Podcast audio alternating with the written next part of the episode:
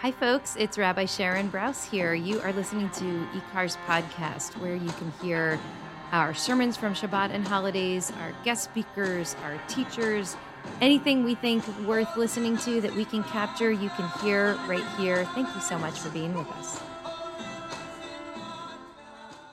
Hi, everyone. Hello. Shabbat Shalom. Do you have any stories from the last year and a half? Maybe one or two.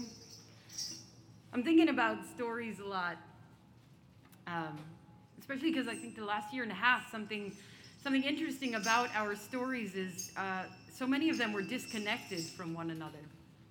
Um, stories that maybe we were experiencing that we didn't take the time to, to share with other people. We didn't, we didn't, um, we didn't have it within us, perhaps, to share with other people. And I know these stories, we're still, we're still racking them up um, in the experience of this, of this pandemic and this difficult time. But there are so many moments, so many experiences that we've had.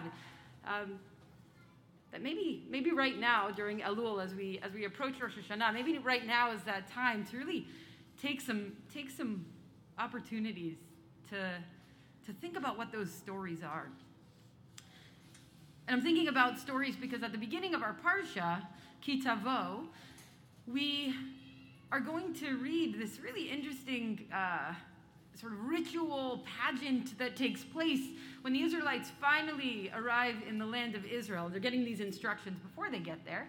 Um, since they're taking place in Torah. But when they finally arrive in the land of Israel and they have first fruits from their crops, they are supposed to bring those first fruits, those bikurim, to the temple, to the Beit HaMikdash. And they're, they're going to present them in a particular way, and they have a basket, and they give it to the Kohen and the, the priest who receives the basket in a particular way. And uh, the Talmud even tells us that along the way there were like parades and cheering, and everybody was so excited for this thing to happen, this presentation of the bikurim. And when they get there, something a little bit unexpected is supposed to happen. As we read in the beginning of our Parsha, when you get there, you shall recite this story. Arami oved avi, vayered mitzrayim vayagar sham v'imtema'at, vahisham legoy gadol atzum v'rav, and it continues. My father was a fugitive or a wandering Aramean. He went down to Egypt. It was small numbers. He, he grew prosperous. We were afflicted. It's a familiar story. And, and actually, the words themselves might be familiar to you because they're words that we say on Pesach. They're part of our Pesach Haggadah, our story that we share that night, a night that is really focused so deeply and significantly on what it means to tell our story. So, why is it that as they're standing here with their bikurim, with this celebratory offering, the first fruits, which everyone is so relieved and excited about, why are they telling this story in this way? We've talked about this a little bit over the years. Rabbi Brous shared many years ago a really fascinating study which showed a correlation between kids who knew their family's stories, who knew their history, the ups and the downs, and resilience and self esteem. And I, would like to offer that that's not just about children, but it's about us as well.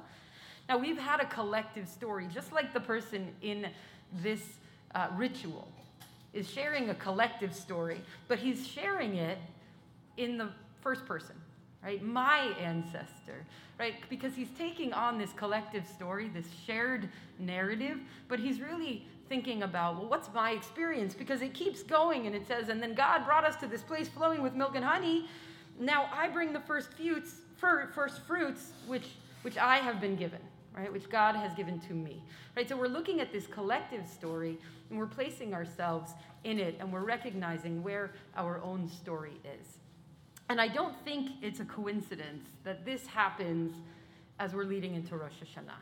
This time that we're supposed to be taking some deep introspection, deep reflection, and thinking about the book of life, which instead of thinking about it as a forward looking uh, writing and inscribing that God is doing for us, maybe we think about it sort of looking backwards a little bit, right? What is the book of our life to this point?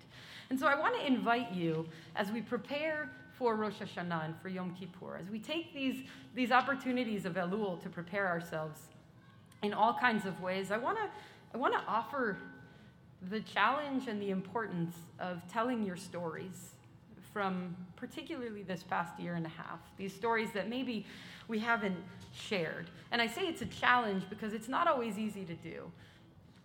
Tell the story of that joy, of the moment of coming together with someone you love, you hadn't been able to see for so many months. And also tell of the struggle of the disconnectedness of that time and maybe the sorrow that you felt in that moment because of all of that lost time.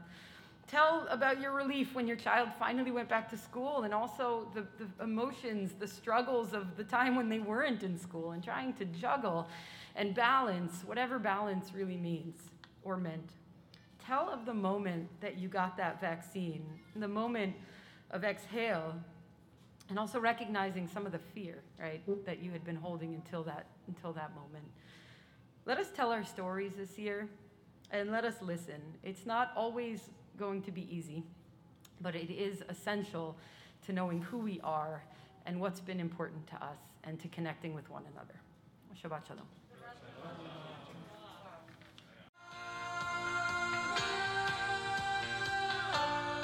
Hey everybody, Randy Sklar here. I'm an IKAR member. Jason Sklar here. I'm an IKAR fan. Yeah, and we uh, love IKAR so much. We love the message that IKAR uh, delivers in their many podcasts, and we feel like most people feel there aren't a lot of podcasts in this world. I think there are only two or three. There's only a couple, so what we'd like you to do is donate to IKAR at ikar-la.org uh, so that they can do more podcasts and more cool things because Lord knows the world needs more podcasts. Yep.